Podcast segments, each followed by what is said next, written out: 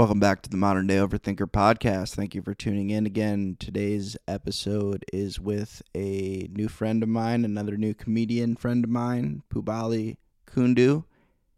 We had a long episode, and not only a long episode, a interesting episode where we talked about a variety of things, just across the board. Uh, talked about uh, new phobia that I'd never heard of before called trypophobia.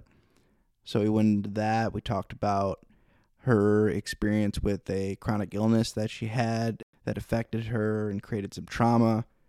Uh, she asked me about my OCD. I went on quite the OCD rant there for a little while. So got in depth there for a little bit. Talked about uh, medication and diagnosis and bipolar disorder also talked about you know the generational differences with our parents and how they approach mental health in comparison to how we approach it today. Uh, that was interesting and also a great conversation. Overall, just this was just a great episode. We could have talked for much longer. I had to cut it off because I was like, oh, wait, the podcast guy probably wants to go home. So enjoy the podcast episode with Pubali. Keep up with her. She's hilarious, awesome. I wish her the best of luck because she's going to be seeing a new specialist uh, regarding bipolar disorder and making sure she was diagnosed correctly because there's different types of bipolar and she's scared about getting on medication which is obviously a scary thing for everyone and i wish her the best of luck and can't wait to get to know her even more because, like I said, this comedy community, I've talked about it in the last podcast, is incredible.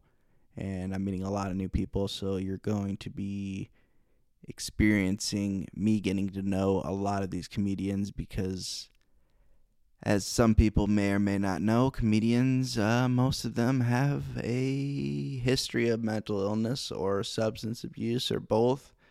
So perfect for the podcast and not a bad thing that they're also funny. So enjoy this episode with Pubali. But yeah, we'll uh, go ahead and get started. Uh, welcome everybody to the Modern Day Overthinker podcast. Thank you for tuning in. Uh, today's guest is Pubali Kundu. I said that correct? Yeah, you did. Awesome. Because I thought I was going to butcher it. Uh, well, I really appreciate you being on. I'm making my rounds with my comedian friends now uh, because it seems like comedy and mental illness go hand in hand. So uh, I don't think I'll ever be short of guests. Um, but yeah, I appreciate you being on. And uh, yeah, we have a couple things we wanted to talk about. Uh, but yeah, like first, I want to start out by uh, letting you introduce yourself and kind of give you give a little background, and then we can get into some topics here. All right, thank you so much. Um, yeah, I'm Pubali Kundu, and I am a stand-up comedian here in the Quad Cities area. I am also in school to be an educator. Um, my parents are from a place in India called Kolkata in West Bengal. Other people might know it as Calcutta or something like that. Um, my sister was born there too, and then we came here to America where I was born. Um, so we definitely have like a lot of like Indian influences in our family when it came to like growing up and stuff. The stuff we would eat around the house, our priorities, the things that we did, stuff like that, you know. Um, I had a chronic illness growing up, which probably did play a big part in my like mental illness journey as well. I had pretty severe atopic dermatitis, uh, which is just a fancy word for eczema. But it was like really intense. Like it was pretty um it was it was pretty much paralyzing for some years of my life. And that led to So like, at what age is really you real young? yeah, real young. As long as I can remember, I was probably like a toddler when it started, maybe even a little bit younger. But then by the time that I was in like the seventh grade, I had to take like a whole year off of school. I went to the Mayo Clinic. I saw so many different doctors. We tried so many different things. Um, but at the end of the day, it like sort of instilled this like phobia in me because I was like chronically ill all the time. Um, and then I had like really intense trypophobia. Have you ever heard of That one I don't know of. Oh, so trypophobia is a fear of like patterns. A lot of times people associate it with like holes and stuff. I'll like feel trypophobia sometimes when I'm looking at like um a beehive or if I cut like a bell pepper in half. There are like certain patterns that um after you've like been through like an illness like I've had, a lot of people in like the eczema community have experienced this. Like um it triggers like this like fear of like disease or infection when Oh, you see like certain patterns like when you like a lotus flower or like when you especially bell peppers when i cut the bell peppers in half and then the seeds Yeah. the way they're like kind of patterned out um, and like when you have a trypophobia attack you actually a lot of people break out in hives afterwards so then it creates one of those patterns on your own body so then it's like almost impossible So to overcome. mental, mental to physical. yes exactly exactly this association There's so, it, so many phobias. I've I, I learn about new phobias all the time. yeah Yeah, there's never. Uh, I will never learn them all. That's for sure. uh-huh absolutely this is a new, yeah, that's a new one for me. So that like affected yeah, and that time frame, like that age is a very transitional, important time, very weird time of your life. extremely formative yeah Yeah. squishy little brains Yeah, very. That's when I started uh you know, developing my uh well, noticing or really impacting my life. Uh OCD impacted my life right around that age, seventh, eighth grade. oh Yeah, yeah, that's when it hit me. Like Uh-huh. I didn't even have any experience with it before it just like came out of nowhere. Yeah, what were your like childhood experiences with OCD like? So with OCD, it started out with me. I had because there's different subtypes of OCD, and uh, it's mainly surrounded around fear and doubt. Uh, so uh, my first uh, kind of fear that I can remember was there was a, a basic you create scenarios in your brain and um, what happened was we did like a school picture. Um, we had built a new playground at our school and they wanted to like showcase it because it was like new like state of the art playground like um, it was a big deal uh, apparently. And uh, so we had like each class did their own picture. And I went to Catholic school, so there wasn't that many kids, so you could easily get each class into one picture. Uh, so I remember being towards the front of that picture, and I remember having a, one of my first intrusive thoughts, is what they call them, and uh, it was uh, the intrusive thought was that uh, basically told me to flick off the camera, which I didn't want to do. I like I. I mean, I'm, I I like to stand out and I like to do stupid stuff at school and like, but I wasn't like that guy, um, and uh, I didn't do it. But my mind, but this was before digital pictures came out, so we had to wait for that picture to get developed. Between that time of the picture getting developed, I had convinced myself that I did flick off the camera. What? Yeah, No, like you actually thought that you did it? yeah. Did be- you have to like check the picture to make sure? Yeah, I did, and I could still look at the picture and be like, uh, I can kind of see my finger kind of going up there, and like it was a whole thing. That's where it started and spiraling out of control and just doubting everything. And my biggest fear was getting trouble at school. So I literally, um, yeah, it sparked this fear of getting in trouble at school and like having to go home. And I had pretty strict parents, um, and uh, I was really always had a fear of my dad um, and being punished. Uh, it was never like a physical thing. Like he didn't like it wasn't anything like that. But uh, I didn't want to upset my dad or disappoint him. You were or- scared of being in trouble. I was scared of being in trouble, and uh, I did get in trouble a lot before that, which is weird um, for stupid stuff. But I just like it was like almost like a phobia. It was weird. Um, I don't know how else to describe it, but I ended up not talking at school for like a month. I wouldn't speak to anyone unless a teacher spoke to me. I would speak. were your teachers concerned about you? Yeah, I had a teacher that took me kind of under her wing for a long time, uh, Mrs. Pryor, who I uh, saw recently, which is cool. She reached out to me actually Oh, you saw her prior to this? uh, prior to this. Nice. Uh, that's good. She's an English teacher, so she'll like that probably. Um, but yeah, she was. Uh, she didn't really understand it but she was very um, comforting and helpful and wanted to give me help and noticed the things that was noticed what was going on and really cared about me. And uh, that was really helpful. And then my parents got me into therapy uh, and at first they misdiagnosed me of course. Uh, they actually misdiagnosed me uh, bipolar uh, right away within 10 minutes it was like the flavor of the week. Like that like i don't know how else to describe it. My parents were like no because uh, my mom's like i know bipolar because she has uh, uh, we have sibling she has siblings that had it. So she's like no this is not it.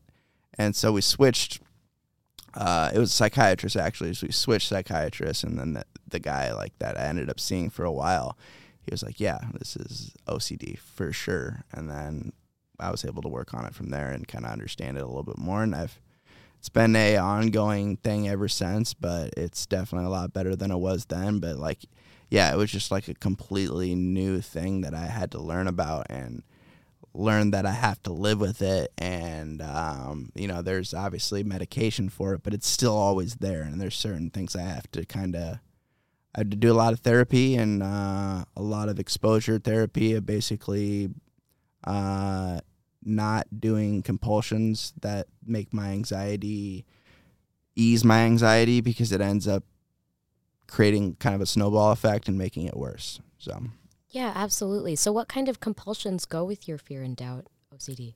Uh, it could depend. Like checking things. Um, yeah, like the like the like the finger thing, the middle finger thing. I actually had a fear of like any picture for a long time. Oh. Uh, so I would like clench my fists like this, which nobody can see right now. But uh, I would like clench my hands into a fist to make sure I would wouldn't do that. Uh, wouldn't do that uh, basically intrusive thing that I was thinking about that I didn't really want to do.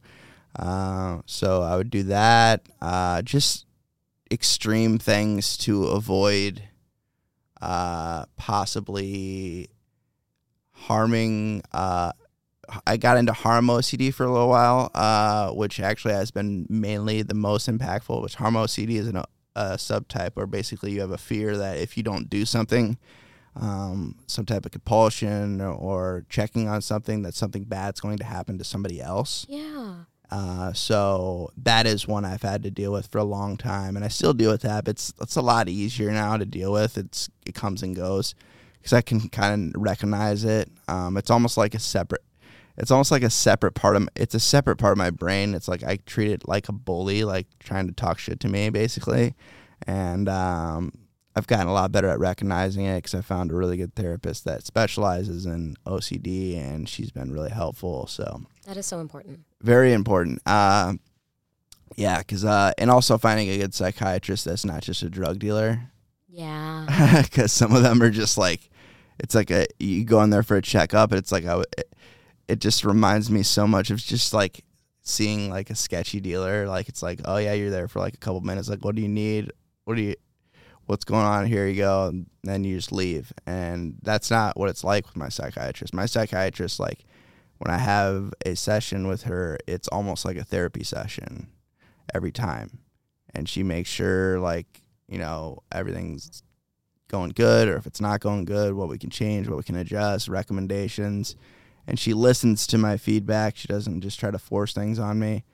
And uh, it took me a long time to find somebody like that because there's it's it's a crapshoot when it comes to therapists and psychiatrists.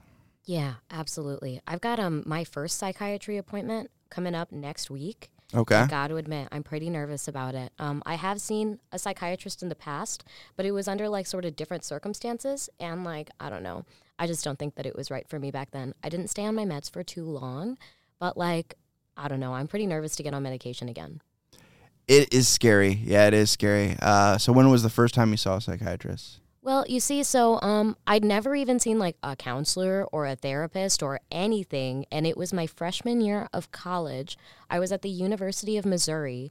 And then, like, I had like a mental crisis and I went into like the crisis intervention at my university. Mm. And then they institutionalized me. Ooh, and how I long? seven days. I spent seven days in the MUPC, the Missouri University Psychiatric Care Unit. and um, how was that? Man, I met some great friends. I, I met bet. some great friends friends. Um, I also met some people that I will never forget. Um, something that I'll never forget as well is that like um, there was these signs everywhere on like all of the doors, and it was like warning: short Mexican lady, danger of elopement. And I didn't know what that meant because I thought elope meant to get married, but Yeah. apparently it also means to run away. Oh, oh, you had you had some runners. Yeah, I thought that some little Mexican lady was just gonna show up and propose to me. Like, I. but um, the thing about the psych ward though is that like that was my first ever experience with mental health care, right? And like they just want to get you in and out of there. You know, they were like, "Well, you got to be here for seventy two hours because that's the police mandate." Oh, yeah. But then, like, we're just gonna get you on some medication and get you out of here. So then, at that point, they diagnosed me with manic depression and bipolar two.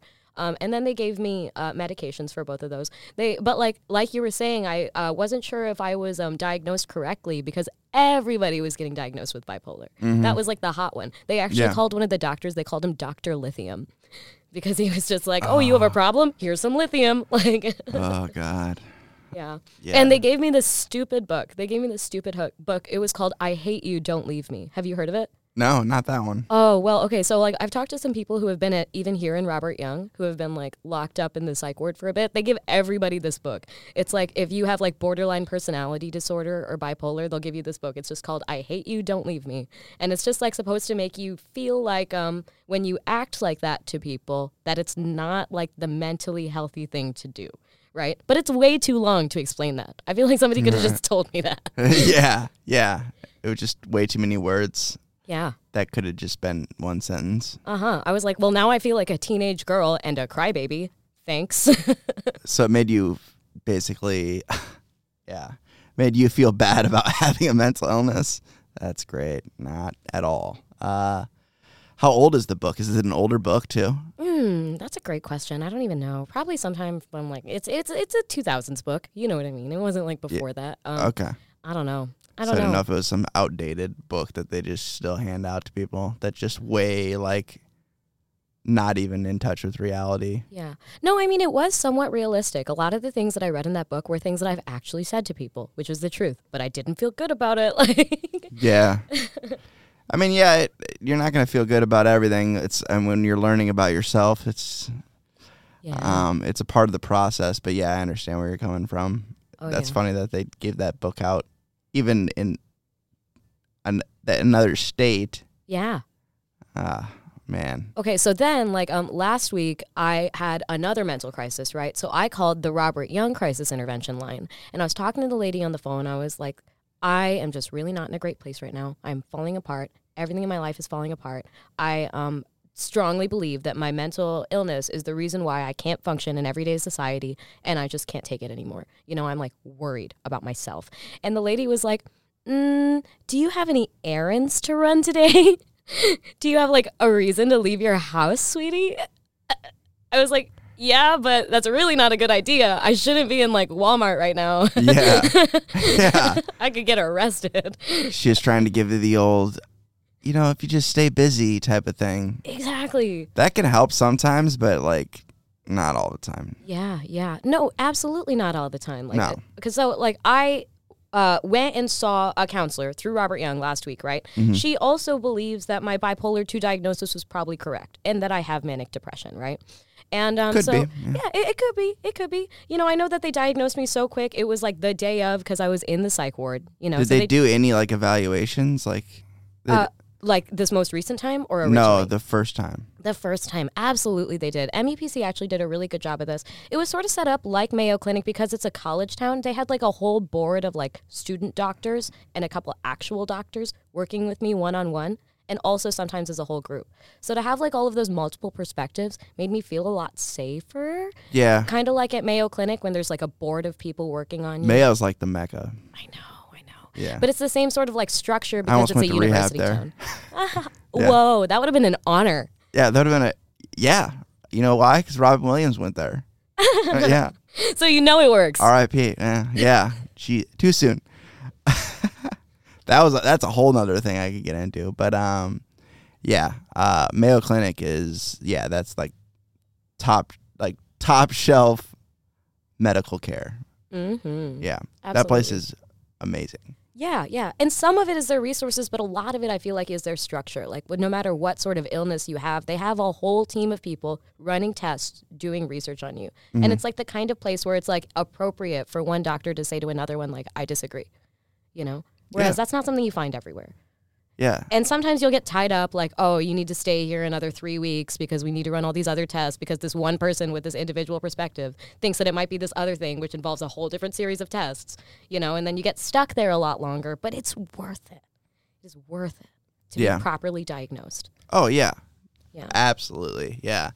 So take me take me through. We were, we were at uh freshman year of college. So yeah. That was how long ago for you? Because you're a lot younger than I am. Yeah. Yeah. So I'm 23 now and I was 18. So it was five years ago. Okay. Five years ago. Yep. So five years ago, uh, I went and saw my first psychiatrist ever, and they put me on a mood stabilizer and an antidepressant. And oh my God, I was not having it. I felt like a crazy person. Like I was already mentally ill, but then I took these pills, and like I wasn't even a human being. It was ridiculous. So what kind of side effects are you talking about? Like just super manic all the time? It it was it was like sort of exacerbating what I already had. I remember there was this one day I laid in bed for 56 hours. I didn't even get up to pee. Like I didn't get up to pee. I pissed in a bottle at some point. I had like a bunk bed in my dorm. Like I was just like I was laying there. I ate like six cans of cold spaghetti. It was like it was. I just it was. And sometimes my friends they would like come into my dorm room and they'd like shake me on the shoulder and they try to check on me. They'd be like, "Are you okay?" And then like literally four hours later, I'd be like all dressed up. I got like a bottle of Burnett's in my hand. I'm ready to go. I want to go meet a bunch of strangers. I don't know where I'm gonna end up later. I'm. It's just like, oh man, it was. I was extremely manic. I would have these huge highs and lows, and um, I still really, really struggle with that. Like there are days where I sleep for 15 hours and then I like still can't get out of bed, and like. I come home with so much work because now I'm supposed to be like a grown up and have like a grown up job and stuff. And I'm like in training to be a teacher. So I like wake up really early in, in the morning and then I go to the school and then like I come back with a lot of work to do afterwards, you know? But then I get so, So you student tired. are you shadowing or student teaching? Yeah, right? I'm student teaching right Okay. now. Okay. Yeah. But I just come home with so much work and then I'm so exhausted that I just go to sleep and the next thing you know I'm behind, you know? And like I just I, I swear it's because it's because of my mental illness. It's hard to keep those routines. It's hard to just like do what everybody else is capable of doing all the time. And then it pays off poorly on you. Like people think that you're just lazy. They just think that like you don't want to put in the extra effort. Yeah, it is tough. Yeah, routines, like we were talking about earlier, have been so difficult for me. Uh Because I'm, in addition to the OCD, I'm major depressive too. So I have those days where, yeah, where I don't want to get out of bed. I just want to sleep all day, and I don't. I want to sleep all day, but I don't. It's like you're just stuck. Yeah. It's super frustrating. But once you get out of bed, then then it's fine. But getting out of bed, it's like it's like moving a mountain. Like it's ridiculous. Um, I do not experience that. Like when I get out of bed, it's just as bad. oh, really? Like I need to get right back in the bed. Sometimes that happens. I okay, I get that. But once I ha- once I do something, and like I'm actually like I'm out of bed, and I do something, or like maybe I call somebody, because I usually have a bunch of missed calls or something, because I ignore calls, because I'm sleeping, and um, so that can help.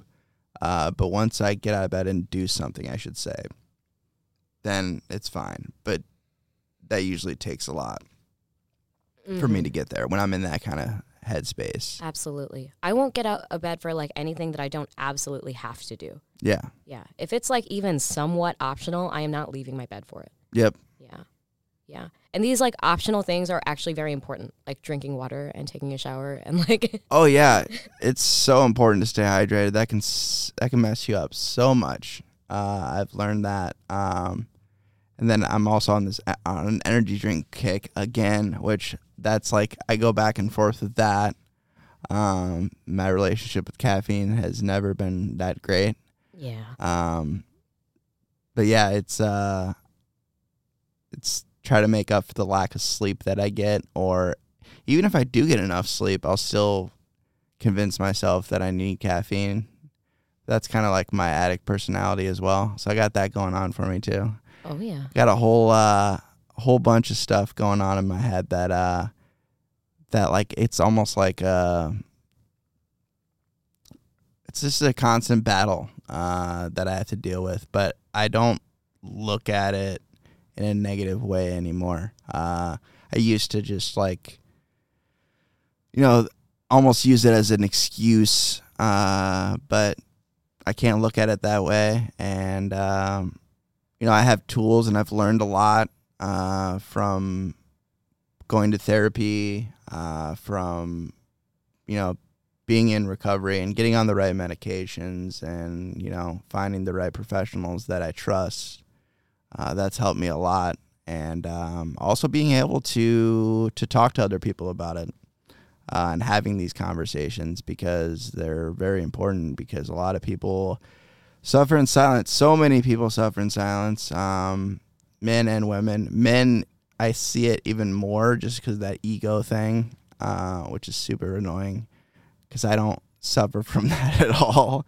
Um, but it's just, it, I get it. Um, and I see so many different videos online of men like basically breaking down to the internet and just be like, I have no one to talk to. And every time I try to talk to somebody, they treat me like I'm um, like I can just fix it myself. Um, and you can't, a lot of these things you can't fix yourself. You want to, and it's a control thing. And you get into this like a power trip of things you want to be able to control, but you can't. It's, uh, that's why people in recovery, um, that's why they say the serenity prayer so much. Even if you're religious or not religious, it makes sense because there are things you can't control and you have to accept that.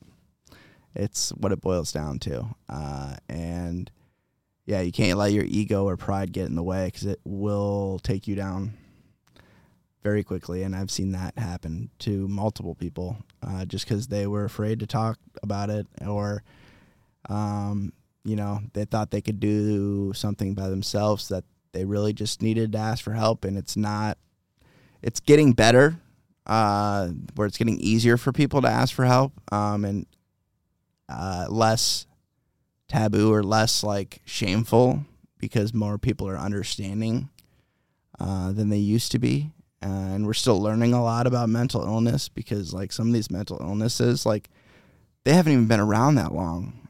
Um, like I don't think I mean with OCD for example, like nobody really still people don't know what OCD is. Yeah, absolutely. I mean, like even like like Sigmund Freud. What was that? Like the 40s or 50s, Mhm. 60s? I don't know. No, 40s or 50s.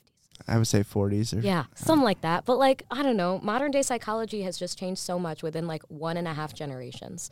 Like the previous generation is so confused about what is going on right now. hmm You know, like so when I first started um trying to get mental help, right? So how do your parents feel about this? my parents were so like they just didn't understand, you Yeah. know? They were like, Why do you need to see a doctor? Yeah. It's like, well, mom, I am constantly emotionally unstable. I have been stopped by the police on several occasions for having emotional outbursts in public. Like, I have been institutionalized in a psych ward after seeing a doctor. Like, clearly, I am a danger to society and myself. and myself and i'm gonna need to see a specialist you know and they were like well what is that person gonna do for you those um, sorts of ideas didn't even exist in my generation you know like you're somebody who's just a little sensitive hmm and but it's like it's much more than that because i know that it's like and they um, don't know better. yeah exactly exactly but at the same time like man who wouldn't benefit from seeing a mental health specialist like even There's if you not didn't really know any negatives to it. exactly except for like the money Yeah. oh, don't get me started on that. I work in uh I work in with health insurance. I know all about how terrible it is. Um You work in health insurance. oh yeah. That is so awful.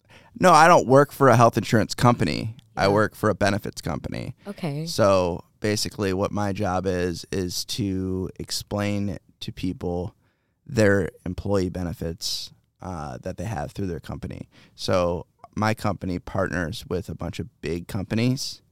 Um, so I work in a call center. We call it a service center because Isn't it's it a, tedious?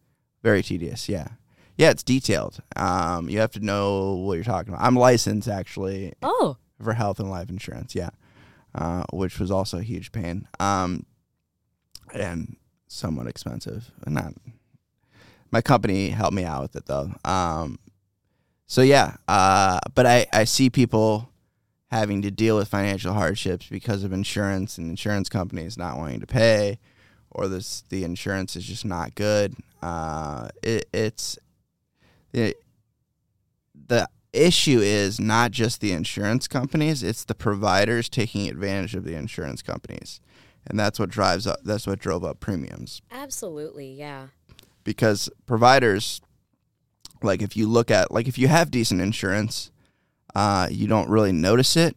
But if you look at your explanation of benefits uh, when you bill your insurance company, and you see what they billed the insurance company for, like something like simple as like an an X-ray, it's just like obnoxious amount of money, and the insurance companies pay it, but that's why your premium's so high.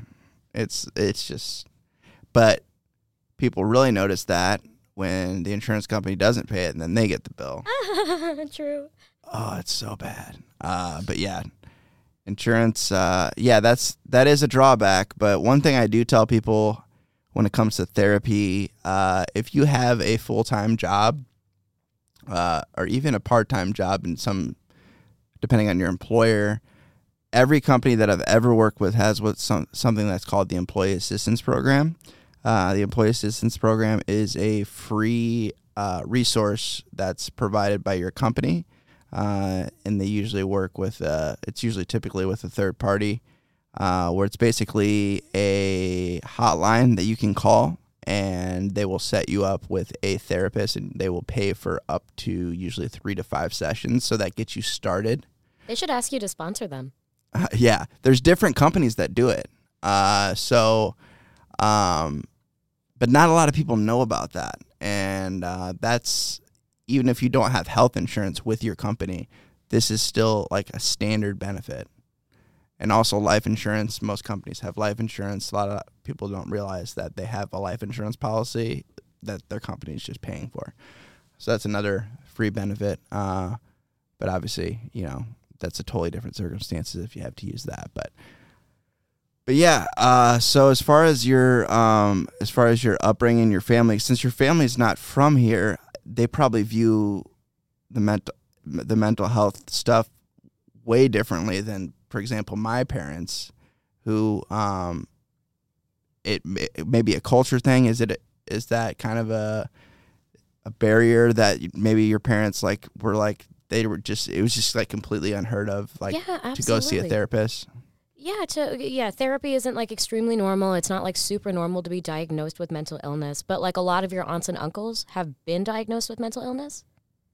Yeah. Yeah. Yeah, so that must be a huge cultural difference just to like have a family that like knows that it's like a real thing that a lot of the population experiences. It's not just like some new thing that's coming out, you know? But like in my family, I don't know if anybody's ever been diagnosed with a mental illness because again, like this generation is seeing a lot more available diagnoses than before. Oh yeah. You know, I don't know. I don't even know. Like, what what, what do they use? Like the DSM five now? I don't know I don't know what number they're on, but Yeah, I don't know. yeah. But still, like they're they're constantly adding new ones in there because they're breaking down the symptoms into finer and finer categories, and it makes it really really hard to first of all receive an appropriate diagnosis and also explain to your family what's wrong with you. Yeah, I didn't even know there was different types of bipolar until the last couple of years. Yeah, yeah. And I, I I'm honestly like unsure which one fits me best. Like I've had several doctors tell me it's uh, that I have bipolar two. I think that the difference is like the time frame that you spend in your highs and your lows. Like some people have them that are like within the day, and some people have them that take like weeks. Yeah. You know what I mean? Um, but man, like I don't think that I could put mine down on a calendar like that. I just know that like on some days, like it is not happening, and on other days, like anything except for what I'm supposed to do is happening. Yeah. Yeah, yeah. Yeah, it's that's got to be tough to narrow down. But Something else that I feel like a lot of people are, uh, didn't really tell me about when I was growing up is like when I was young, I was itching to get on birth control. Like when I was like 15, 16. I wanted to be on birth control so bad. And like all the girls in my school were on it. And, you mm-hmm. know, they were like, it's going to help you regulate your periods or whatever. It's like they're already regular. But like, yeah, like I'm pretty sure that's normal. normal. Yeah. but at the same time so like i when i i don't take birth control because i have had several experiences with the pill Heard and this. Yeah. it, i lose my mind. It is mm-hmm. terrible for my mental health. Like i recently tried getting back on birth control and i told my roommate ahead of time i was like so i'm going to start taking these pills and if you see me acting funny you know like you just go ahead and let me know that Yeah. it's just the pills. Literally three days later he finds me a hundred percent naked screaming crying hooting and hollering it's all that. I'm underneath the kitchen sink like in the cabinet and I'm just like bawling my eyes out. And he like comes up to me and he like touches me on the shoulder. He's like, Pubali, it's just the pills. And I was like, what? I made it all up in my head. Like birth control drove me insane You're not the times. first person to tell me that. Yeah, yeah. They don't tell little girls that. They really should. Yeah, they might now. Maybe. I hope. I hope because there's been, yeah, there's several examples. Uh, yeah, I've I've heard it from a couple people. Uh, that's why they either they took a different route or they just don't take birth control at all. Yeah, yeah. No, those hormones, they really get you. I bet. I can only imagine. Yeah, if there was, that's what, that's what I'm saying. I don't know why there is not yet a male birth control. I've heard about them working on it, but it's it's like, yeah, I, I'm sure it'll be the same thing where it's gonna mess us up. Yeah, it would that would be so gaslighting for men, you know? Because they would already have to like mask their feelings to hide behind their manly egos. You know what I mean? Oh, then yeah. they'd have all these internal emotions from being on hormones, having all this extra estrogen in their body. Their body. Like, why am I crying? I'm not acting weird. You're acting weird. yeah. Oh man, that would be terrible. Yeah, I wouldn't need that on top of all the other stuff that I have to already deal with. Yeah, Uh, yeah. yeah, I've heard. Yeah, I've heard some horror stories about birth control for sure. hmm And then oh, there's like also I've heard about people weight gain is another thing I've heard Yeah. from multiple women uh, that got on birth control. It's just like hit like didn't take long. They were just like all of a sudden they had 25 extra pounds just uh, just from being on birth control. It's ridiculous. hmm So it's like, yeah, and I didn't know all of this until I don't know, way too Too late. way too late in my life. I should have known this a long time ago, but yeah. yeah, I didn't. You know, um, I didn't hear about it until later. But yeah, it's really, yeah, it's something I can't relate to, obviously, but I can understand it. It's just like, yeah, um, because I expected, uh, you know, as a man, like you're like, yes, she's on birth control. I don't have to worry about it or you know, all that stuff. It's like, You have a bunch of other things to worry about. yeah, but you have plenty of other things to worry about. I have been crocheting for three weeks and you didn't even notice. you get really into crocheting. No, that was just an actual thing I said to my 16 year old boyfriend once. Not that my boyfriend right now is 16. I meant like when I was 16. I was like, That- that's Do we have a separate conversation? uh, I could turn the record button off if we need to talk about that. Uh, oh God! But um, yeah. So I'm I'm glad you're you're taking the the next step to to see somebody, and you'll probably be able to tell uh, pretty quickly whether or not they are a good fit for you. Um, Yeah. If you've seen specialists in the past, so that's good. What I'm so worried about is that I'm going to like get on a medicine and I'm not going to know right away and it's going to affect my career. You know, because I'm supposed to be working with kids. hmm And like there has been days where I like cried in my classroom. It's extremely inappropriate. Like kids are not supposed to see the adult in the room being emotionally unstable. It is bad for their mental health. Yeah. You know? So it's like my responsibility as a person to keep it together. Mhm. But like I am trying to work towards that by like seeing a professional, getting on some medication because I know like I don't think that I can do it without it. But this journey, like I'm just really afraid about like how that's going to turn out for me in my day-to-day career. Yeah. Well, timing's not terrible though, because you're coming up on summer break's not too far away, so you got that going for you. Yeah, yeah. Um, so you'll have a little bit of a period where you can make those adjustments because typically most medications you can usually see what they're doing to you within you know usually a couple weeks. Um, I know sometimes they say four to six, but it really depends on your body and things like that. So, um, or how quickly you metabolize medication.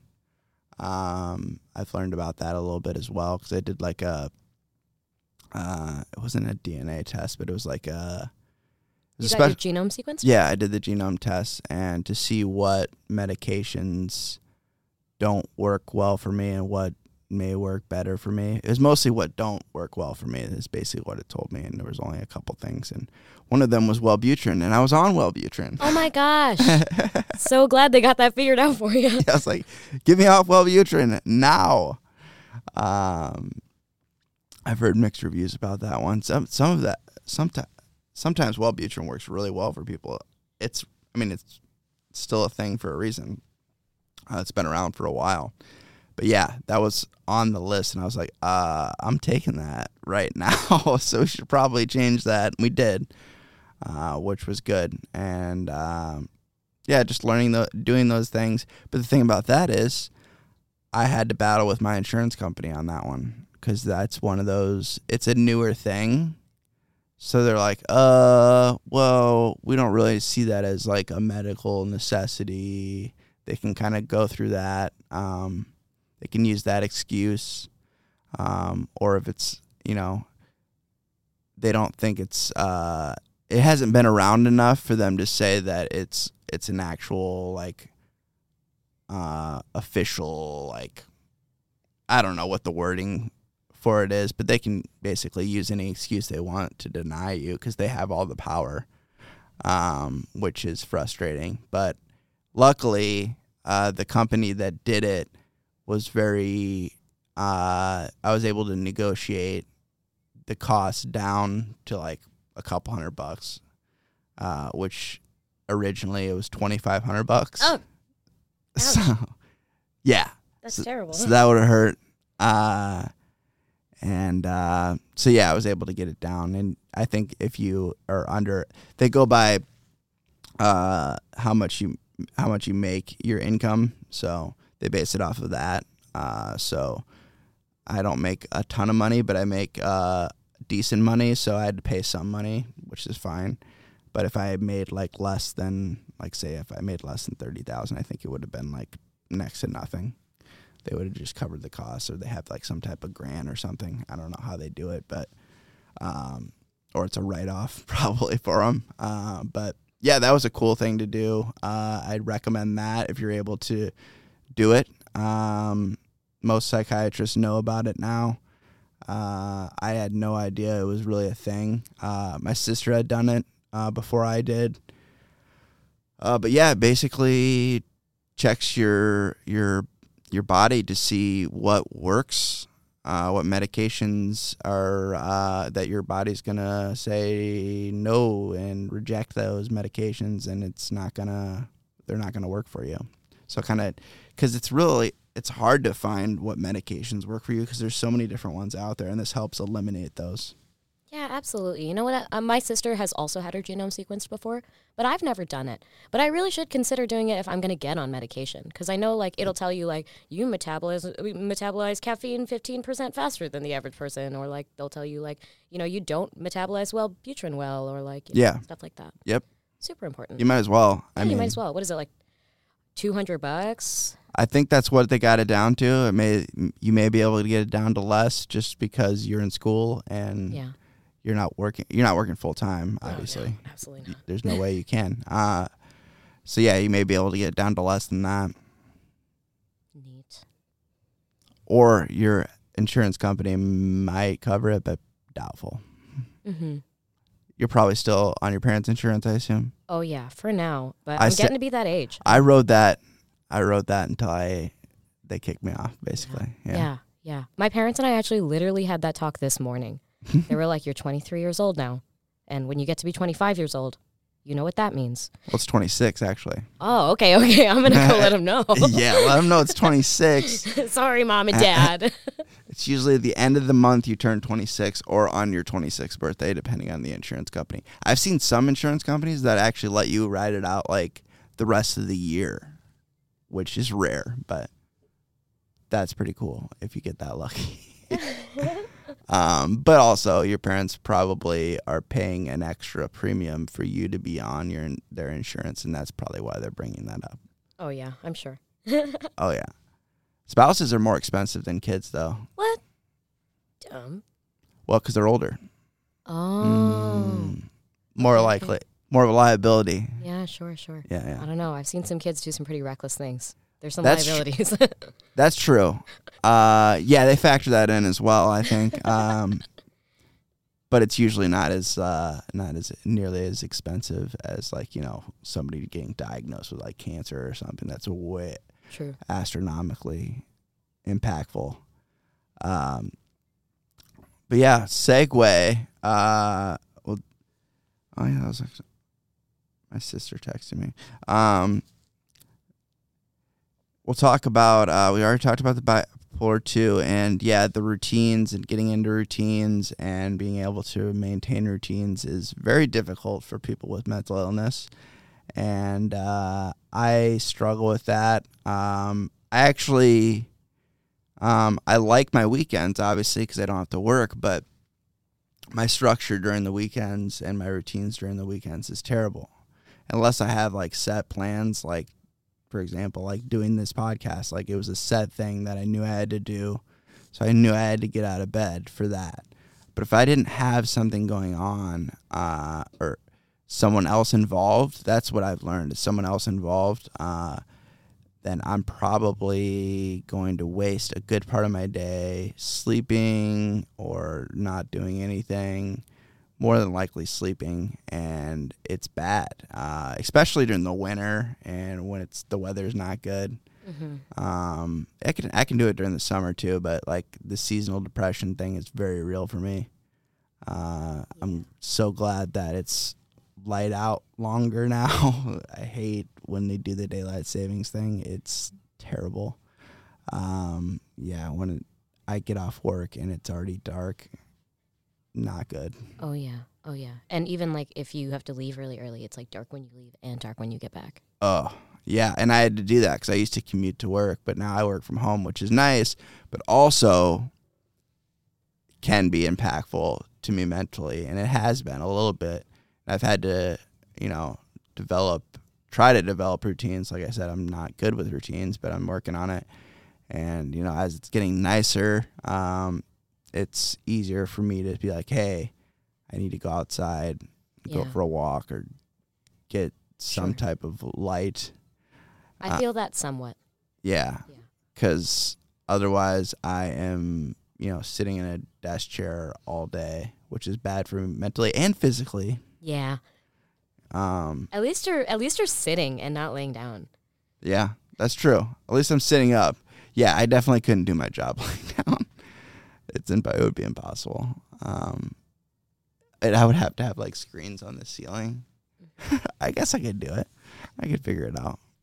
But- As like um a future educator, routines are literally so important, and you need to like be able to structure your own life into a routine, and also everyone else's. You know, you have like twenty five kids; Mm-hmm. they all have to have a routine. Like there are scheduled times where you're supposed to have bathroom breaks, and the times that you go to art, and this time is language arts, and this time is math, and it's every single day. You know, Mm-hmm. the routines are they're clockwork. Schools are clockwork, and um, I try so so hard to instill routine in my life, but it's like it's almost like um did you ever do that thing like in school where you would have like a new notebook and it's the beginning of the year and your handwriting is really good for like the first 5 pages and then it like deteriorates. Yeah. You know what I'm saying? It's exactly like that. Like I set up a structure, I create a routine. The first 3 weeks I am in there like swimwear, I'm putting in the extra mile. Everyone's like, "Wow, you're going to be so good at this. This is great or doing work." or using a planner when you got your planners at the beginning of the year you'd Oh, use yeah. it like it would be like yeah, i'm using it this year i'm doing it and then like a couple weeks in you're like Yep. Not using it at all Yeah. Yeah, absolutely. Four weeks in, even though everything is literally the same, like you've got the same routine, you Mm-hmm. got the same thing, and now you have more practice. Like somehow I, I just fall off the boat, you know? every single time. And it's it just becomes so overwhelming and I get like exhausted. I get like emotionally and mentally exhausted. I can't keep up with my own routines that I create. Because Mhm. like I feel like I have to set up such like elaborate, structured and overachieving ones for other Mm. people to be proud of me and then I they're like unsustainable, you know? Yeah. Yep. That can happen as well. Yeah. You gotta have you gotta find a happy medium, and that's tough Yeah.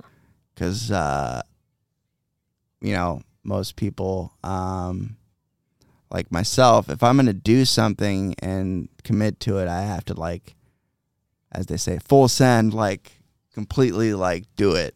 Otherwise, I'm not doing it. Yeah. It is one or the other. One or the other. There is no halfway in the door on this. me and Zach talked about that too. Uh, and uh, yeah, he talked about things like he's like, if I knew I wasn't gonna be good at it, I just wouldn't do it. like for the longest time. Um, but he's learning that uh, you know that that can't be the way you live your life. It's just not a good way to live your life. It's it's not a good way to look at things. Like if I'm not good at something right away, don't do it. Or if I'm not going to fully commit to this, I'm just not going to do it at all. It's just not. You have to you have to try new things. You have to you have to fail. Um, you know, failure is a big part of life. hmm And I've learned that more and more because I used to be so afraid of it. But that's one of the things I've learned with comedy. Like, you know, like I have had, uh, it's been such a hit or miss, especially because I'm new to it, uh, where like I'll have a really good set and then the next time it'll just be completely terrible. Yeah. That'll happen.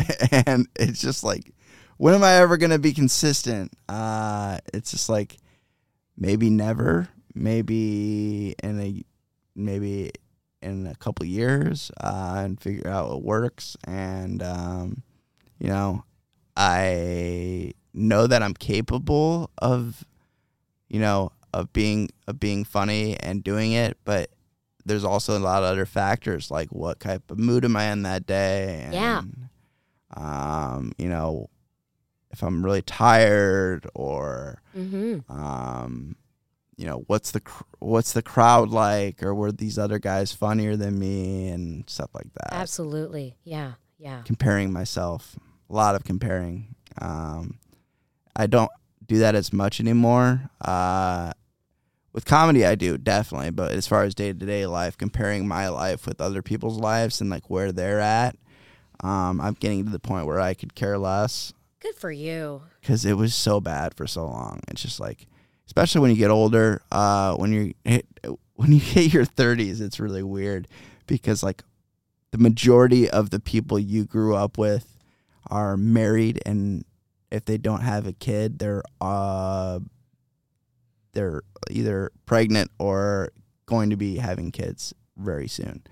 Um, or they're like my brother who just they've been married for like 10 years now and they have no kids they just have money which is smart they're like leslie Sure. Yeah. but they're um, Being like worldly and financially stable and stuff in They're just 30s. smart and just playing it out. And then i think they were you know considering um, they want to have kids but they were you know then the pandemic hit and then it was just like uh it's like definitely don't want to have a kid right now. Um so we're hoping soon. I don't know. My mom uh my mom uh likes to she used to bring it up a lot more. She just we talk about it and she's ready to be a grandma. But uh it's like yeah don't talk to me about that or my and she definitely is not going to talk to my sister about that. I have a younger sister. And uh not getting any grandkids from us anytime soon. Um but uh there's been a little bit of pressure there. It's weird. Sure. um and uh but they're also like uh my brother is 34 um so they're getting to that age where uh you know it's probably about time and they've done a lot of traveling they wanted to do a lot of traveling and things like that and get that out of the way they're doing it the right way i understand it it's smart um because you know once you have once you factor a kid into your life the game completely changes Oh, yeah. and I can only imagine. Uh, I could barely take care of myself though, so I don't really. I hope that I'm only imagining. yeah, yeah. It's like I can, yeah, that's just not uh not something I want to deal with and I yeah, it's like their their world is totally different than mine Yeah. and a lot of the friends that I grew up with uh their world is totally different than mine. But that's okay and I don't have to I did a I've been trying to do more posts on TikTok and Instagram, uh, just talking about different topics. And um, one I posted yesterday just on TikTok because it was super late. I was like, and I've been trying to play the play the algorithm game uh, to get more views because I still like the views, uh, uh, which is, and I well I want to get more of an audience for you know it's. I went to school for marketing, so I, I I get obsessive about this kind of thing. Um, so it was basically about like how people, um, and I was talking to a friend about this the other day, how, um, especially in the Midwest for sure, uh, there's like this pressure and, um, I don't know if you've gotten this pressure, but it's more on pressure on women, like to get married, um, and start having kids, like basically as soon as possible. Yeah. Sure. and it's like um it's like she said that she's known so many friends that have settled for men that they shouldn't have married because they thought they had like this deadline Yeah. Yeah. to get married Absolutely. like i have to be married and you know all my friends are getting married so i have to do that it's like My ovaries are going to start shutting down. Yeah. It's So- like what a horrible way to look at life. Like it's oh the comparison and social media and she we are talking about social media and she's like social media just made it worse. And I'm like, yeah, that's true because you know you have the gender reveals and you have the engagement proposals and everything's a goddamn competition. Yeah. Ugh. It's it's It's strange. it's very strange. It's Yeah. very weird. And uh, I just, yeah, the way I use social media now is totally different. Uh, I know I, I, I'll still like, yeah, if you post like, you know, that you had a kid or something, I'm, you know, obviously excited for you. That's a cool experience. Um, and uh, I'm supportive of that, of course, but uh, I use it totally differently. You know, I share my I've been sharing like my comedy stuff and you know the podcast stuff, and uh, sharing you know just my thoughts and my experiences, and not just sharing just the good things about my life Yeah. and talking about that's what basically modern day overthinkers for is to talk about stuff that not everyone's talking about and talk about those bad times Yeah. not just the good times because that's all you see on social media for the most part is most people sharing their their wins and not sharing the losses or talking about their experience with you know failure or with depression or Sure. mental illness or whatever it is um Life is messy though. yeah.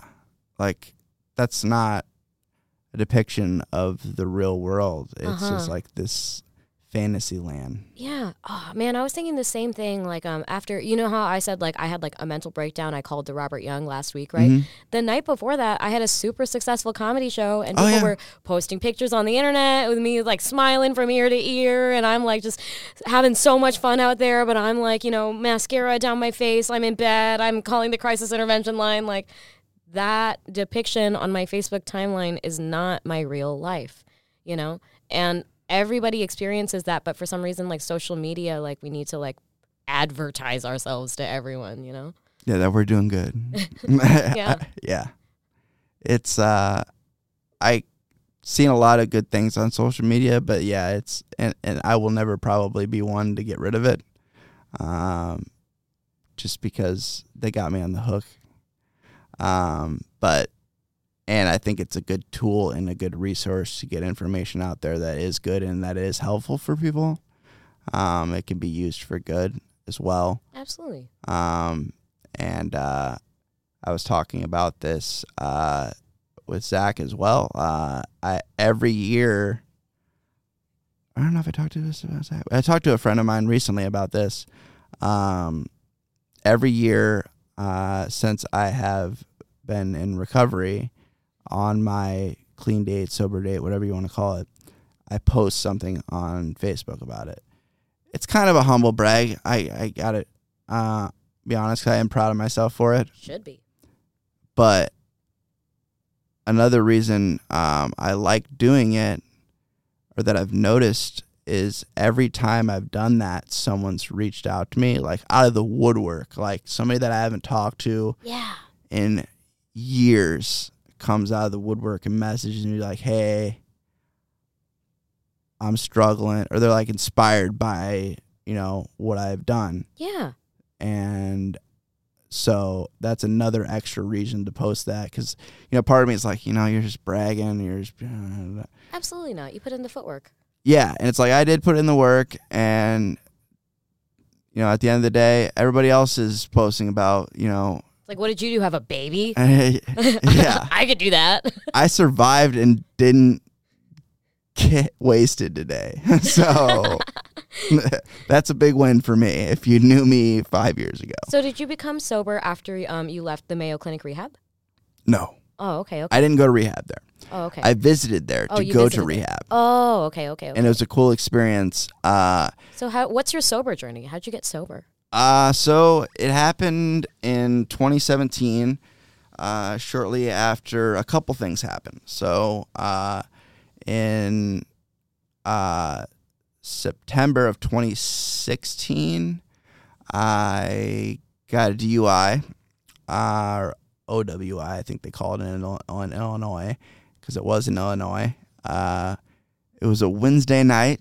Uh, I uh, at this time, I was working at bars uh, and restaurants in the service industry, uh, which is a very toxic in- industry uh, and tough. Uh, I treat servers very well now. Um, I did before, but even more so now because I know how much it sucks uh, a lot of the time because people are people.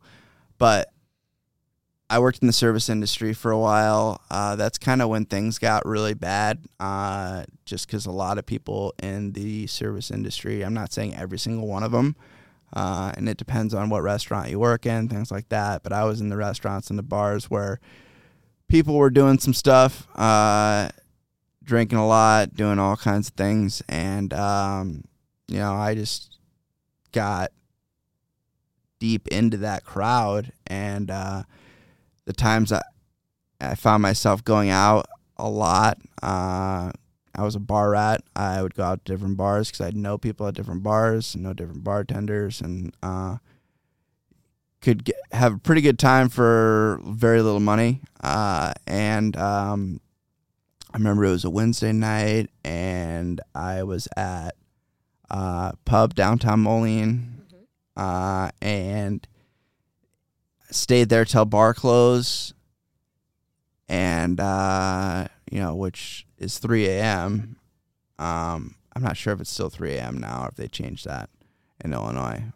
Is it still three a.m. or is I it two a.m.? it's two. Did they change it to two? I think so.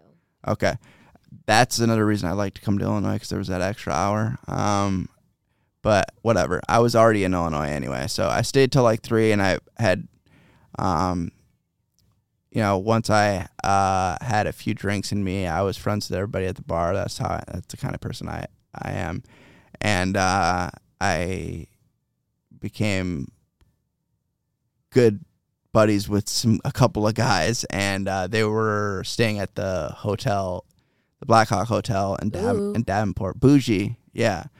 And I was like, and they were like, yeah, we're gonna we're gonna have an after party. We're gonna get these chicks over here, and I'm like, yeah. I was Man, this sounds like fun. Where's the part where it becomes a problem? Oh, you'll see. It sounds like fun. But so one of the guys is like, "Oh, all right with you." And you know, I've been drinking all night and uh as soon as I leave the bar, I get followed. By like police? Yeah. Okay. Um I didn't notice at first and uh you know, River Drive in Moline, uh the speed limit's like 25 or something. What? Well, I don't know if it's River Drive. You know, uh, what's the street like right by uh, I got into Rock Island before I really started getting followed, I think, or before I noticed. Mm-hmm. Um, you know that right by the stadium, the speed limit's like 30. Yeah. And that's too slow. And Yeah. I was going like 40, 45. Seems like a 45 road, but it's actually a 30 road. Yeah, Yeah. it's it's definitely weird. Everybody speeds on that road. Totally. Um, but you know, they had probable cause to pull me over and I got pulled over like right I was almost home free. I got pulled over right before the Arsenal Bridge. Uh and uh right by Cheri Bustos's office, so I don't like her for no reason. Um and uh so I had to do a field sobriety test, all that good stuff. Um you know, I knew I was I was done for. Uh, so I ended up having to go to jail um, overnight in Rock Island. Oh, overnight? Yeah, because I didn't have anybody to call at that time that was awake Yeah, because it was like three. And on a Wednesday. Well, Yeah. technically Thursday morning at this point, Uh huh. and I was not calling my parents. Oh. There's no way. yeah. Uh, So what did you do in the morning? Uh, so I called a friend and uh, I left him a voicemail, and he got up and he showed up around 8 30, 9 o'clock and bailed me out. Yeah.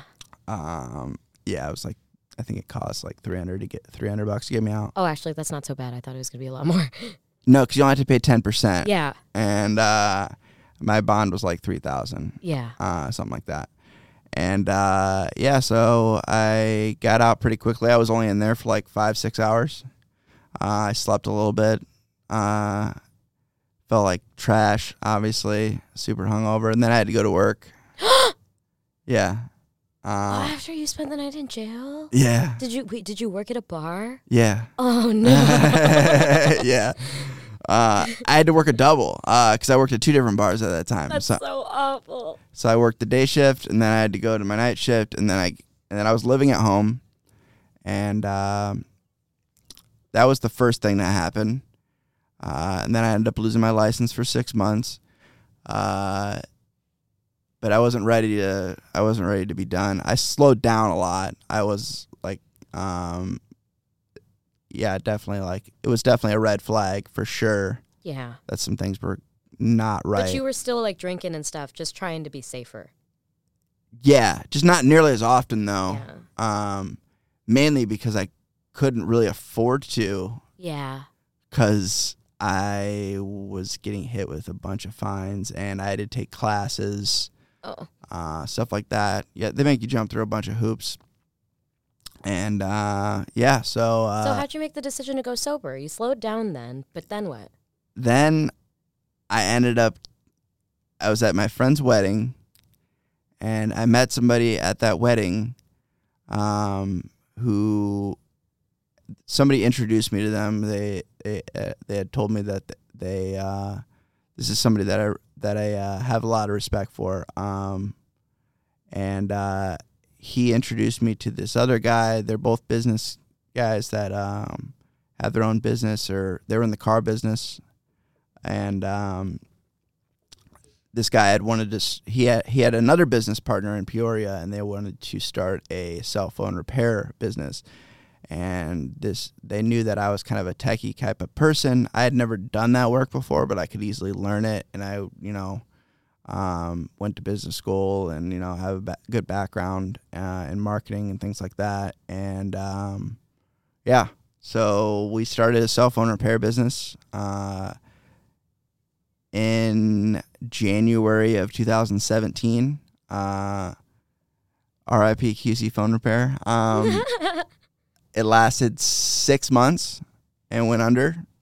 Um, during that time, uh, about right before it ended up closing and things were not going well, and I got my car towed, and uh, it was another experience where I didn't have money to get it out, and I had to bum money from my parents. I used my parents like a bank for the longest time, and I'm paying them back now um, with interest because my dad's a businessman, and uh, I'm paying it back for my mistakes, which is which is fine. Uh, and it was a lot of money that they. My dad kept track of every time he loaned me money, every single time. It's like that. Oh yeah, and uh, I racked up with with the car that they bought me. It was uh, tens and thousands of dollars. Yeah, yeah.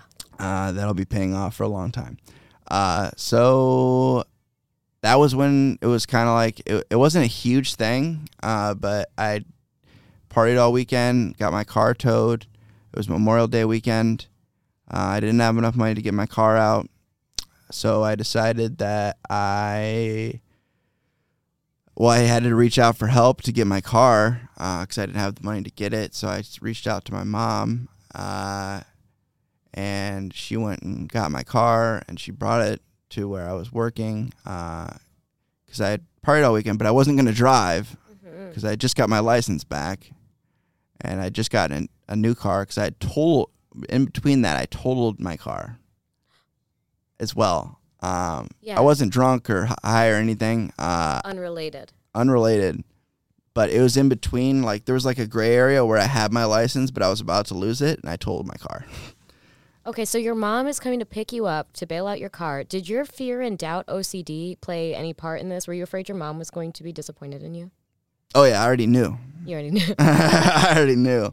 Uh, I knew as soon as she got in the car because the car was going to reek of uh, re- reek of weed. Uh, luckily, I was in Illinois when I got pulled over because if I was in Iowa, I would have gotten more trouble. Uh, so thankfully, I was in Illinois for that reason. Otherwise, it was terrible because they fine you way more, and it's just way more of a crapshoot. It's just way more trouble to go through. Uh, but yeah, so I, had to wonder about that because I didn't know who co- who towed my car, if it was the cops or if it was a separate towing company. And I was like, "Am I going to get in more trouble?" Because I got the car got towed in Iowa.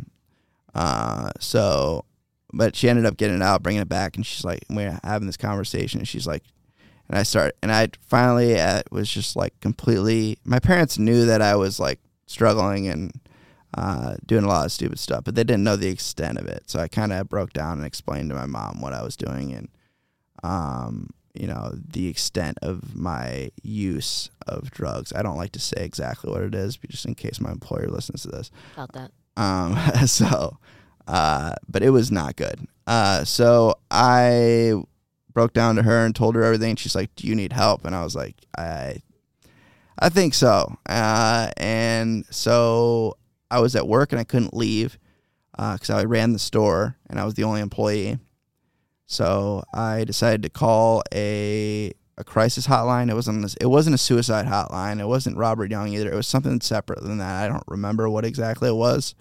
I don't even know how I found the number.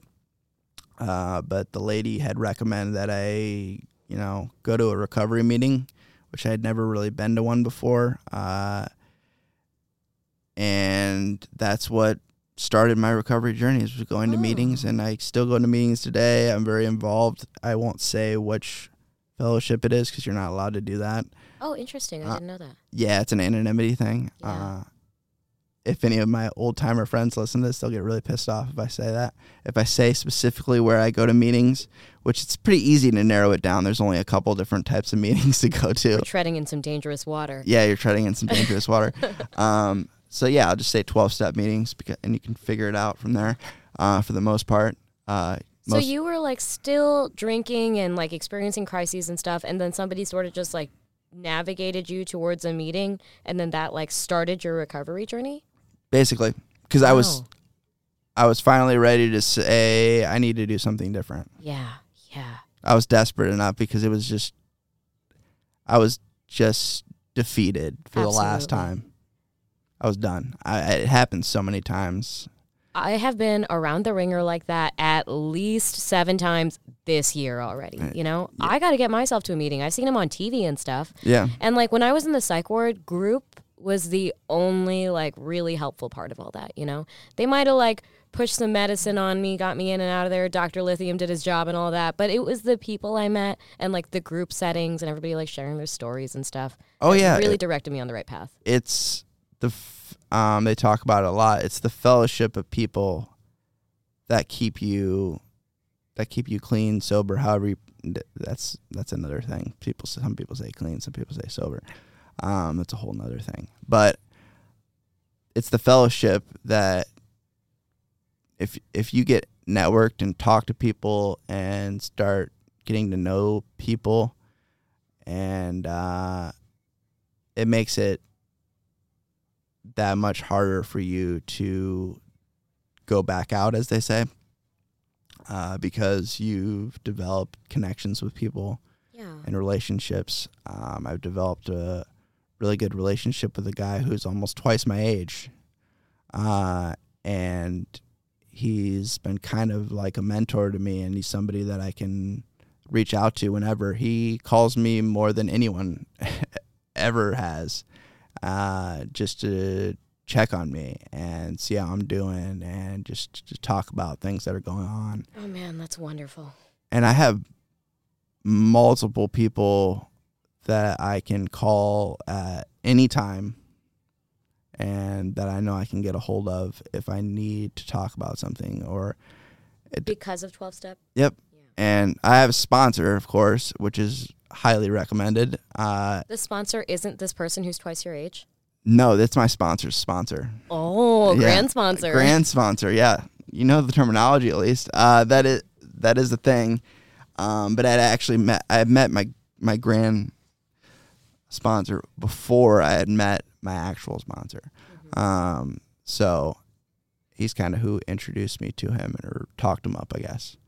And uh, yeah, so the the network of people has been what's kept me going, and also helping other people find recovery and find you know the rooms and sponsoring people and helping them doing that's been very helpful it's uh you know i've been able to use some of my expertise uh such as like um i i don't know how to do coding or anything but i know a lot about wordpress and websites. So i've been able to help uh redevelop or develop uh, a new website uh, for them, and uh, which helps people find meetings easier and things like that. So, uh, doing stuff like that is very rewarding, and uh, and it keeps me in the.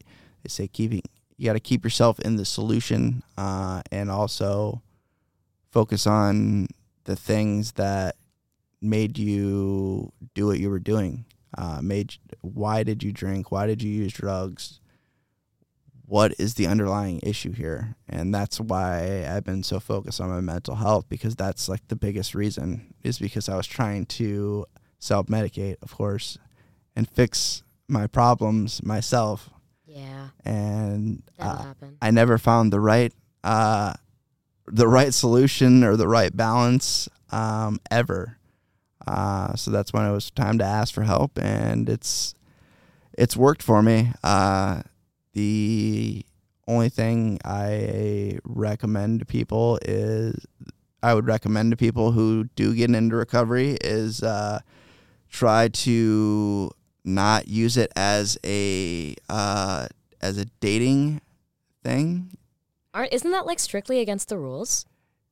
That's the thing. The, there are there are rules, but you're dealing with people who break rules. So Oh man, that kind of sounds like they're setting you up. it's a conundrum because you're dealing with defiant people. Uh, most people who are in recovery, you know, have a history of not following rules. Uh, Yeah. Uh, so, and it's tough because we're all human, and you know, you meet somebody and you have a connection with them. It's hard to ignore that. Yeah. Um, so I was in a relationship for two years with somebody that I met in recovery, and Oh. um, it was uh, it was a good relationship for me. I learned a lot, uh, but it didn't it didn't end up working out. Uh, but now I have to see that person all the time. Yeah, but you guys are still friends, right?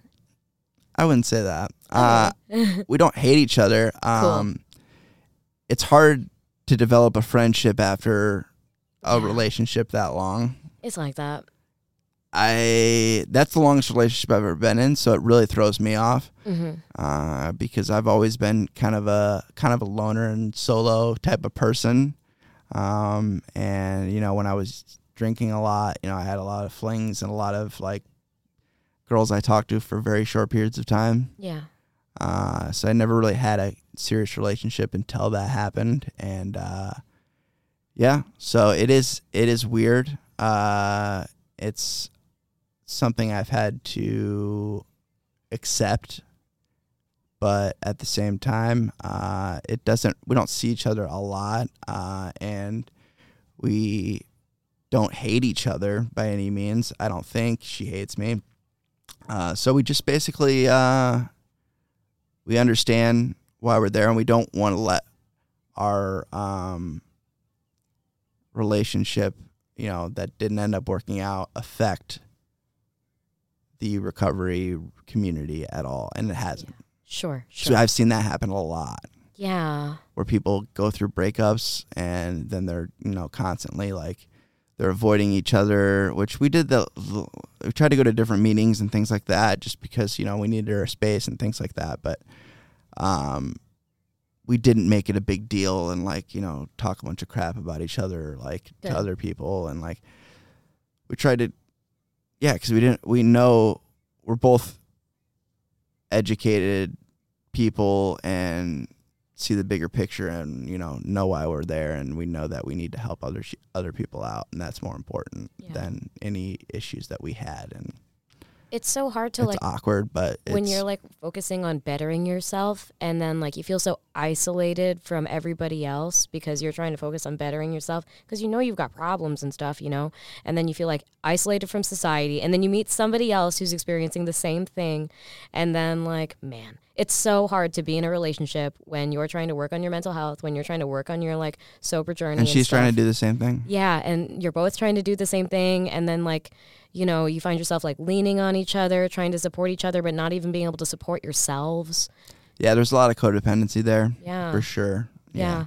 And that affects like everybody like you're saying because you guys have to be there for everyone else too because everybody's on the journey. So if you guys can't even help yourselves or each other on the journey and then it starts to fall apart, that'll affect everybody.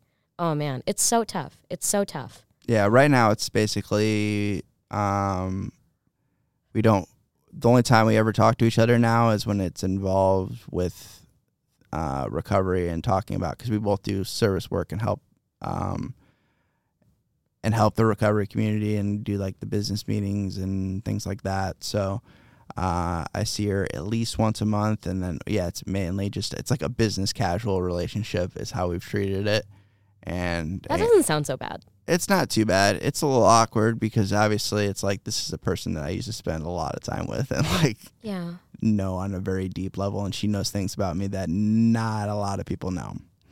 And uh, That's nice though. yeah, uh, but she's in a new relationship, which is another curveball. Uh-huh. Um, so that threw me off for a little bit. Uh, so because I was like, oh man, I was like, that was another comparison thing. Like, why am I not in a relationship? Why?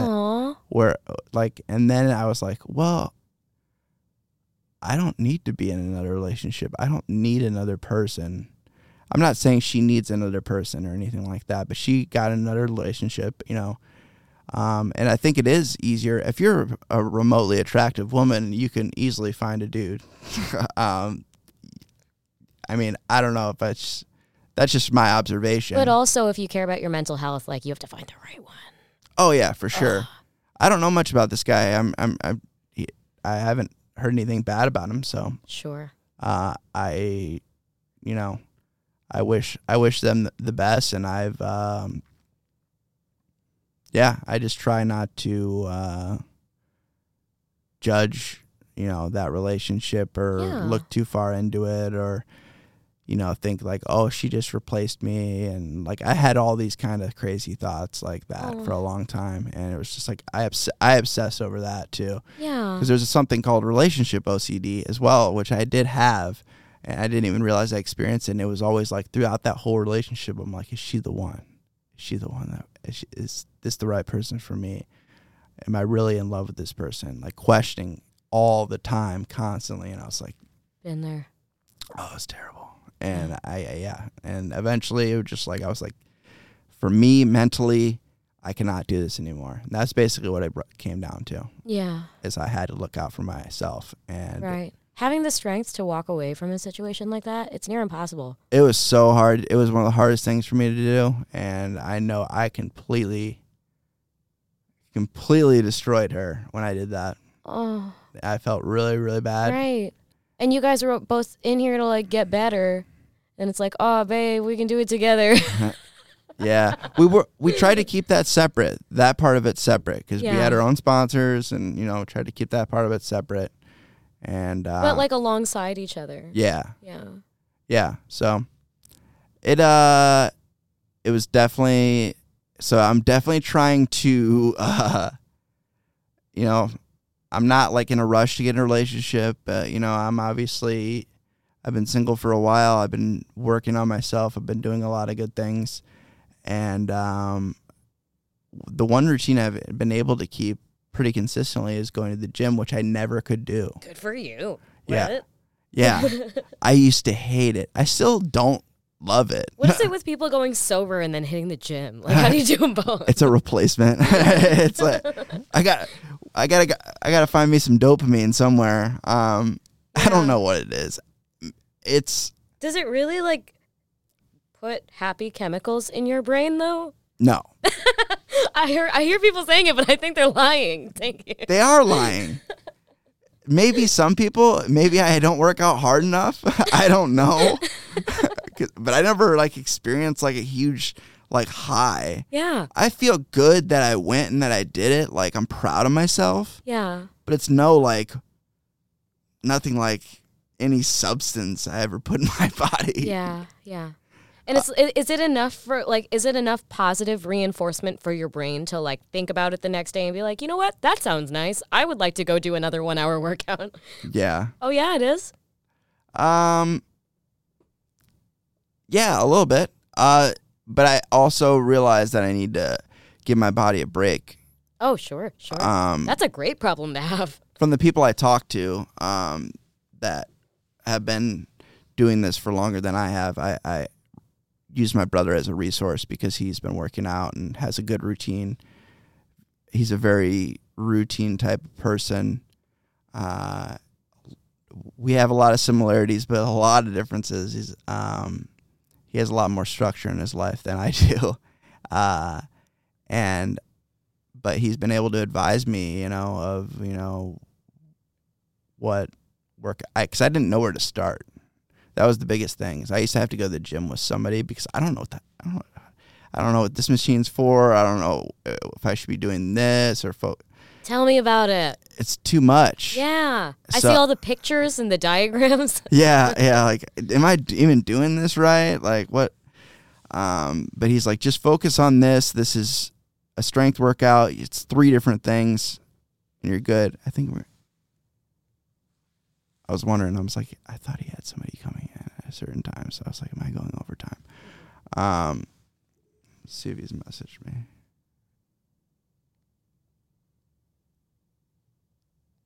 Okay, he has messaged me. Yeah, yeah. We should probably wrap it up pretty soon though. But I wanted to talk about the. So we kind of went on a rant there, um, talking about recovery, and I could talk about that for a long time. Um, but before we get off here, and I've had a lot of people, because I've asked people, you know, what type of topics and what types of things they want to hear about, and um, you know, I know we wanted to touch on on trauma and your experience with trauma and kind of how you've uh, been able to. Obviously, you're a survivor of trauma. You're still here, so Mhm. kind of explaining that. Um, and you don't have to go into full detail. It's completely up to you. I've had people say some really detailed things. It's totally fine. Um, I like to keep things open here, so Oh yeah. Absolutely. Well, you know, different things can be traumatic to different people. oh, of course, Like no matter what your life is, there's something in your life that was traumatic for you and it might have been something stupid, it might have been like, you know, and like I'm actually a believer of this idea that there's like kind of good trauma and bad trauma. Like there is trauma that um makes some sort of like aversion for me to stay away from things that aren't necessarily great for me anyways, you know? But um I've experienced trauma in my life in a lot of different ways. Like there's been like like what I was saying about my chronic illness growing up. That was extremely traumatic for oh me. yeah, Yeah, and I would have like um this intense phobia. It made it hard for me to like have faith that I could be out all day. Like if my family was like, "Hey, we're taking a trip to the museum," like I would be like, "I don't know if I can do that because halfway through the middle, if I see something that triggers my trypophobia, I'm going to break out in hives and then freak out, you know?" Mm. So then like and it was extremely defeating, you know, that trauma and it it kind of created this like constant level of anxiety because I was always afraid that I would see something that would be triggering to me. Mm, yeah. And um, then I got sort of like a second chance, you know? It was so crazy. Like I'm my family isn't like um a very religious. We're not a very religious family, but like there has been some times in my life that I was so down bad that I would find myself praying to like a god that I don't even know and Yeah. I don't even come from a Christian family, you know? But like I remember it was 2019 and um, my family was in India and everybody was always going out and doing stuff and like we were we had a trip to Rome planned and like I couldn't get out of bed. I couldn't like move my arms out all the way. Like my skin condition was getting so bad. I was pretty much immobilized, right? And I remember like crying and laying there and like praying to a god I don't even like know if I believe in. But then I got better. Like out of nowhere. And I'd never experienced that before because I've been chronically ill since I was just like a little kid. Like my entire life, I'd always been sort of like um set back a little bit Mhm. because of my skin condition. Yeah. Uh, and then that kind of got associated with like a mental health problem because now I have this phobia and then I have this constant like anxiety and stuff. But then I got better and my trypophobia has reduced since then. But at the same time like I still see like the effects of that trauma like left behind, you know, like um not just uh in terms of my phobia, but also like socially. You know, I was always like the neglected kid on the playground. I was having like a really hard time fitting in. I got stuck out of school a lot. And like, I don't know. I just, I don't know. Trauma has stuck with me through those experiences, even though I got healthier. And I can still see myself acting in ways that I would have when I was a kid when it was actually affecting me. You know, as if like today is going to be the last day that I can go out and have fun you know, because I might be in bed for 56 hours tomorrow because I'm too sick.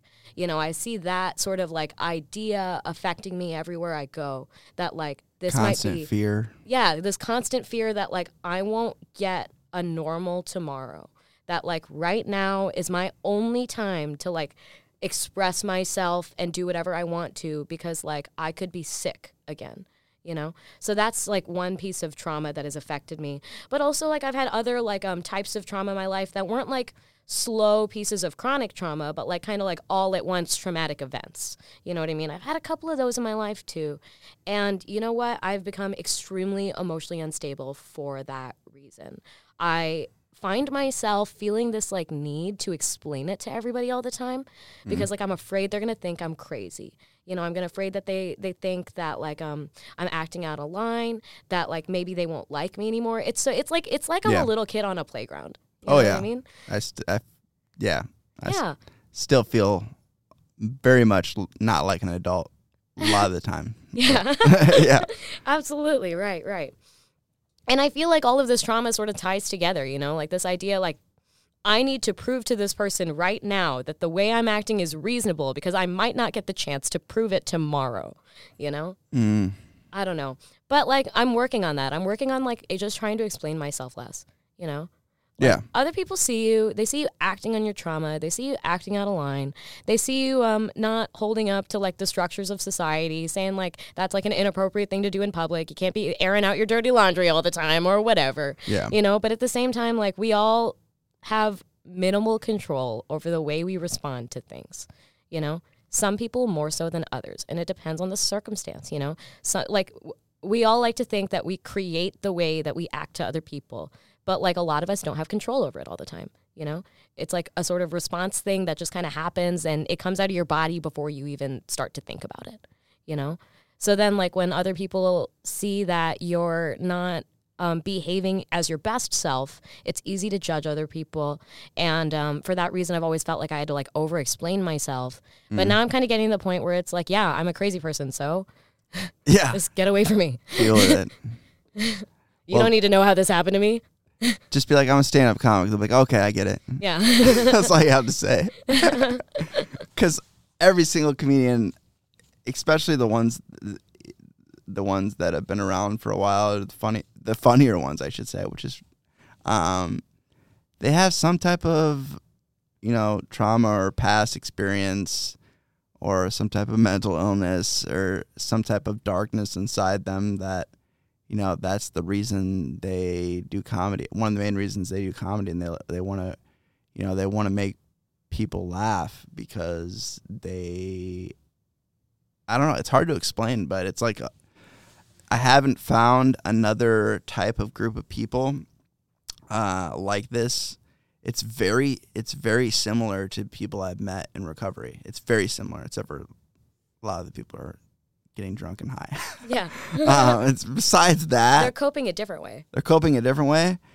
But as far as like the openness and the camaraderie and the um, just the community and the acceptance is very similar. Yeah. Uh, I think it's like that in like every sect of art, you know? Yeah. Music, theater, yeah. comedy, artists. They're troubled people.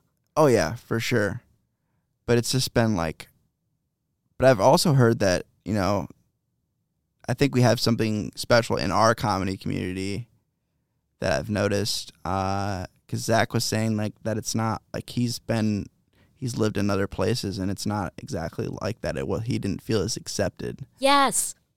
Um, is it like that in uh because you obviously don't live in the Quad Cities all the time because you go to school. Mm-hmm. Um, is the comedy community a little bit different? It is a little bit different, absolutely. Because you're in Bloomington, right? yeah, I'm in Bloomington. I'm in the Bloomington normal area. And um, don't get me wrong, a lot of the There comic- are some great people, probably. Yeah, there Yeah. are great people, and they do know each other, and they got like a tight little community just like we have, but it's much farther spread out because it's not like a centralized kind of hub. Because it's like people from Peoria, people Ooh. from like the outskirts cities. Like we're talking like within a 45 minute, and I guess that is kind of the Quad Cities too. I forget that sometimes. Yeah. But at the same time, like it feels so tight knit here, and I feel like that's just like a staple characteristics of the Quad Cities community in the first place. It's inherently different than any college town.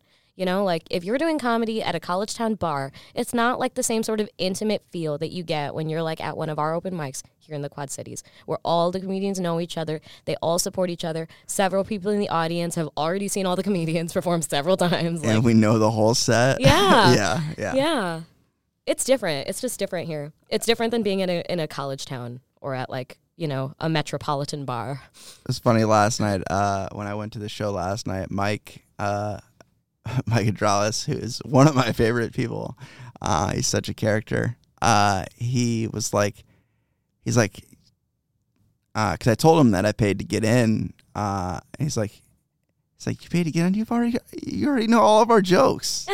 he's like, you've already seen all this, and uh, I was like, yeah, but it's like I I paid because I wanted to support it and support the show. yeah. I didn't expect to get a free pass just because I'm a comedian too. I charge all the comedians who show up to the Broken Saddle show. you do? yeah. I've never paid. well, no, no, no. I, that's be- oh, those are the actual shows. Sorry, I only go. I think you mean the open mics? the open mics we- is free. Yeah. So It's free, right, right. I think I.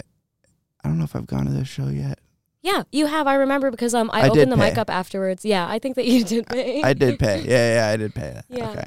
Yeah, I have no problem doing that. And yeah, and Mike was like, I don't even think I'm going to get paid for this. I'm like, you're going to get paid for this because they, they've been taking money at the door, dude. Yeah. Like, there's a reason they're taking money at the door.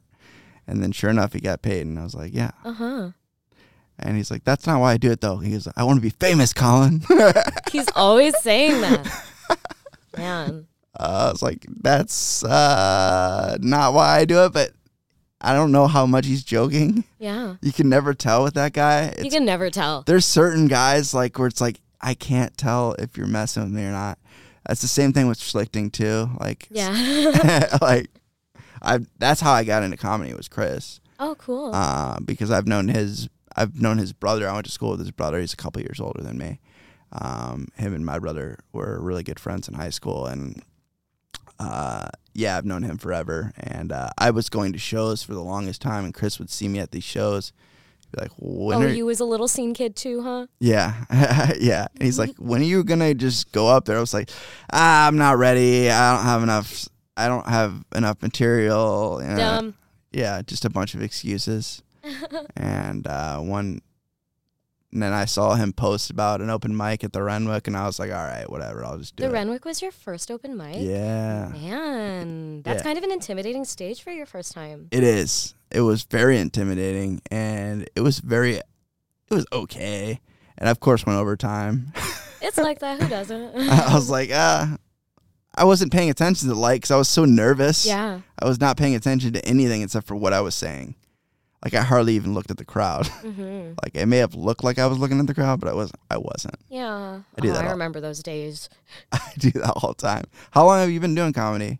Four years. Really? Yeah, it's been a hot second. Oh, nice. I don't even. I, don't, I used to get so nervous. I used to get so nervous. and now you just shaking in my. it just went out the window. Yeah, I. It's because I failed so many times. You know, I Yeah. spent two years and I just bombed every single show, but people kept booking me anyways. You know, like I don't know why. Yeah. It- but I bombed. Like we need a woman show. on here. Exactly. No, that's exactly what it was. Every single time, I swear. They're like, "Is it hard being a woman in comedy?" It's like, I don't know. Do I have another available weekend? Like, Yeah. I get booked for so many shows exclusively because there's not a lot of women doing this. But like, it's like we need some- diversity on this show. Just throw her on there. yeah, two birds, one stone. Yeah, that's true. For real. no, but uh, they say that comedy is therapy. They say that comedy is therapy. Oh, yeah. And like, I used to get so nervous and I would write out my sets and I'd work so hard on my content. And then I realized that, like, if I was too nervous all the time, then even if I wrote the best joke ever, nobody's to laugh because all they can see is that I'm so stiff in my body, you know? Mm-hmm. Like, even if my jokes aren't funny, you know, like, I, I'm always reaching for that, like, low hanging fruit now. Like, I'm just doing potty humor every single show. you know what I mean? And they seem to love it because, like, I'm not nervous anymore. You Yeah. know, I go up there, I just talk about the last shit I took, and like everybody has fun. I'm like all loose in the body and stuff. And it's gotten to the point where it's like sometimes I decide like, screw my set, screw my set. I'm just gonna talk about what's going on in my life.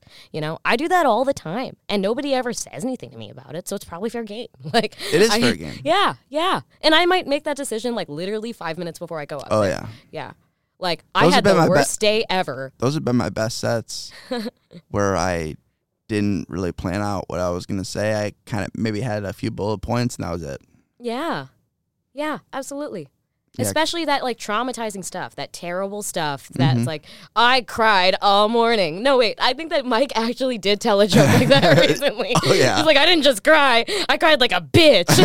yeah, yeah, yep. but it's funny, huh? Comedy is therapy.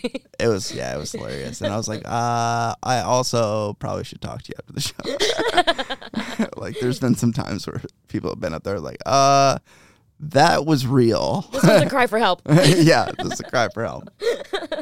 Oh man. And then you know how he used to tell he used to tell that joke about um obviously it was a joke, but he was like, Depression's not real. Yeah. And now he's like, Guys, I found out depression is real. I've lived in America too long, is what he said. it's like that. It's like, yep, that totally makes sense. It's hilarious. Uh, we should probably wrap it up before she before he kicks me out of here. All right. I'm surprised. I thought he had somebody else coming in. Maybe he just didn't want to stay that late. But uh, yeah. Um, thank you for being on. Uh, this is probably one of my longer episodes, which is fine. Uh, and yeah, it's cool to have uh, two episodes in a week. I don't think I've done two episodes in a week, maybe ever. Uh, so I'm trying to be more consistent. Uh, so I appreciate you being on and being accommodating. And um, thanks everybody for tuning in to the Modern Day Overthinker podcast. Make sure to subscribe wherever you're listening. Head over to www.moderndayoverthinker.com and follow all the social media pages and keep up to date there. I'll be posting content as much as possible. And if you like the podcast, share it with your friends, subscribe, leave a review. Really appreciate those things, and that helps a lot, helps us grow. And uh, yeah, thank you.